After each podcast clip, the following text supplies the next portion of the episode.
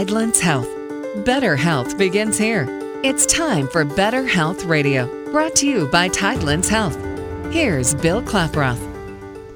Chronic back pain has negatively affected millions of Americans, and for many of those, traditional methods of physical therapy and medication has failed. So what can be done? Here to talk with us about interventional therapies for chronic back pain is Doctor Channing Willoughby of Tidelands Health. Doctor Willoughby, thanks for being on with us. So what constitutes chronic back pain? Yeah, that's a good question. Chronic back pain is mostly defined Um, as any sort of pain that has persisted for more than three months. So for someone who's three months in, the traditional methods, maybe they're taking some aspirin, maybe they've seen a chiropractor, it's just not going away. So that's the time to see a doctor? That's right. If uh, if pain is severe, I would always recommend a patient to come in and be evaluated sooner. Um, but at a three-month Uh, point, if your pain is still persisting and it's keeping you from doing what you want to do on a day-to-day basis, I think that's a very good uh, time point to where you want to go in and see a physician and see what options would be available for you. So each case is evaluated on an individual basis, but generally, can you take us through it? Generally, physical therapy is first and uh, medication as well. Is that the traditional methods of treatment out of the box? Yeah, that's, that's a pretty common approach. Um, you know, for For most pain issues, we're very happy to say that uh, medications uh, of different types, mostly anti-inflammatories for uh, degenerative issues, and uh, a physical therapy program will get people back functional and, and, and overall decrease their uh, levels of pain. Um, uh, beyond that, uh, some other uh, treatment options may need to be instituted, but for most people, that's where we start, uh, unless uh, there's some physical exam findings that may uh, indicate otherwise is needed. So for people that have come in, they've seen you, they've gone through physical therapy, maybe they're on some medication, and those treatments just haven't worked. Can you talk to us about interventional therapies? What are those?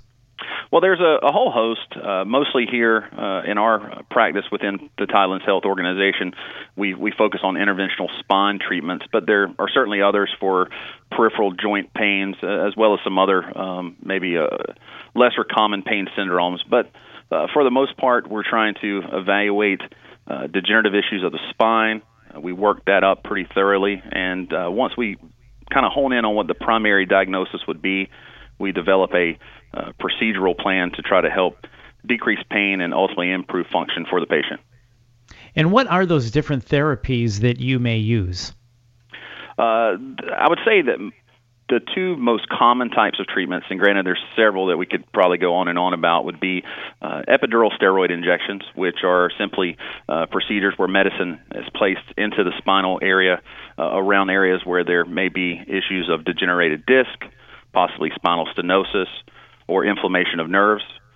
And our other more common type of procedures would be related to uh, the g- degenerated joints of the spine, and, and those procedures are called facet joints, and uh, without getting uh, into too much detail, there's other procedures that follow up beyond that, but facet joints are basically steroid injections into de- degenerated joints of the spine itself.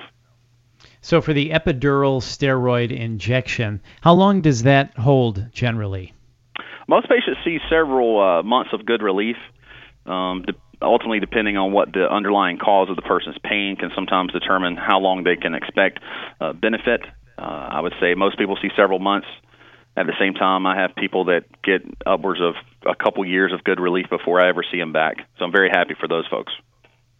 So it really depends on the patient then. But somebody that's in on that course of the uh, the epidural steroid injection, I know you said you, you have some patients that uh, it's lasted for a couple of years, but they're pretty much on that course. They they will have to continue to do that then for the rest of their life?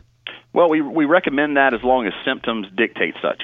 Uh, some people, if they have, an, uh, let's say, a uh, very specific degenerated disc issue that has been bothering them for a few weeks, epidural steroid injection can certainly improve their pain, and that's a person uh, we're not surprised at all if we never see again. Uh, someone that has a more degenerated spine with what we would call spinal stenosis, um, that is probably going to be a patient that we would expect to uh, be treating more on a uh, extended and regular basis, if you will.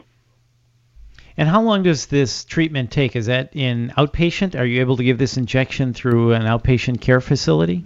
That's correct. Everything we do here is outpatient. It's a very streamlined process. Uh, we have a clinic uh, just uh, next to Waccamaw Hospital here. Uh, tell people, uh, expect your visit to be about an hour when you have a procedure.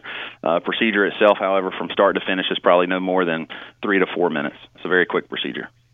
Absolutely, and the patient is able to, to get up and, and walk out. Is, is that right? What happens? Uh, you know, uh, depend, depending on procedure, every situation is uh, different, but I would say the vast majority of uh, patients that we have are, are fine to drive themselves home. And how soon can a patient uh, expect relief? Uh, again, somewhat dependent on the patient's diagnosis, but most people will report uh, very good benefits about forty-eight to seventy-two hours after procedure has been completed. Are there any risks with the epidural steroid injection? Well, uh, any any procedure always holds risk, and we always go through a risk versus benefit analysis with the patient before we decide to move forward with the procedure. Um, I would say the most common risk of uh, any sort of injection are going to be bleeding and infection. I would also stress, however, those are the exact same risks that are incurred when you have an I V placed for any procedure. Um, certainly in the magnitude of well less than one percent. Um, been very fortunate uh, through my career. I've not seen any sort of uh, long-term uh, complications uh, from these procedures. Doctor Willoughby, does the patient traditionally continue on with physical therapy after the injection, or is that it? They can. Uh, sometimes we run our treatment sessions concurrent with therapy. Uh, sometimes therapy has been completely finished before we start our injection uh, process. Uh, I stress to people with physical therapy, um, even after formal physical therapy is completed, uh, they should take the exercises they've been taught and, and bring that into a daily regimen uh, from that point forward in their life. I think that's a, a good way to uh, maintain good spinal health and, and ultimately uh, keep uh, pain symptoms at a minimum. Right. So p- speaking of pain symptoms, I know it's based on the individual, but can people expect those uh, the pain to be gone, or at a, you know, on a scale of one to ten, where it was maybe at an eight all the time, it's at a two? What do you generally see happen? In, in the realm of chronic pain, we we like to say successes are measured when patients uh, display greater than fifty percent improvement. Um, you know, anyone that's been living life at an eight or a nine out of ten in intensity, if you're able to get that pain down to, say, a three or a four, uh, while uh, that is still relevant pain for most, uh, that person's going to be able to report to you they're able to Uh, do things with their families, uh, go to church without pain uh, that would otherwise keep them from, uh, you know, sitting still for an hour, uh, going out to dinner with friends. Uh, a lot of activities that we most of the time take for granted, these people are not able to participate in. And so if we can get their pain over fifty percent improved, we're going to say we've definitely, definitely had success. And how do you choose or how do you recommend this interventional therapy? Who is a good candidate for the epidural steroid injection? Um, you know, there's there's a there's a very broad list. I would say anyone that has chronic back pain, um, and again, we've mentioned that's typically pain that's lasted more than three months. Um, any one of that uh, description is certainly eligible to be evaluated to see if they're a candidate. Uh, certainly, epidurals are not uh, right for everyone, but that's why it's important to uh, seek out a physician to find out what treatment's right for you. Uh, some of these people have already had back surgery. Uh, some people are uh, facing a potential back surgery and are interested in more conservative measures, and that's where we step in and try to uh, help in any way we can. And does insurance usually pay for this? These uh, are uh, insurance-approved procedures. Uh, we have a great team uh, here at our office that works with approvals with insurances that require such. Uh, our ultimate goal and what we stress to the patient is we're going to make sure your insurance is covering this procedure before we uh, schedule anything with you. Sounds good. And Doctor Willoughby, why should someone choose Tidelands Health for their back care needs? I think Tidelands is unique, especially in the region where we live, and that we have a very comprehensive program. Um, right here at Tidelands Health, we have the ability to offer uh, spine surgery consultations, comprehensive pain management, physical therapy programs, and a wide array of uh, diagnostic utilities all in one setting. And I think uh, the convenience that offers for the patient is, uh, is tough to beat.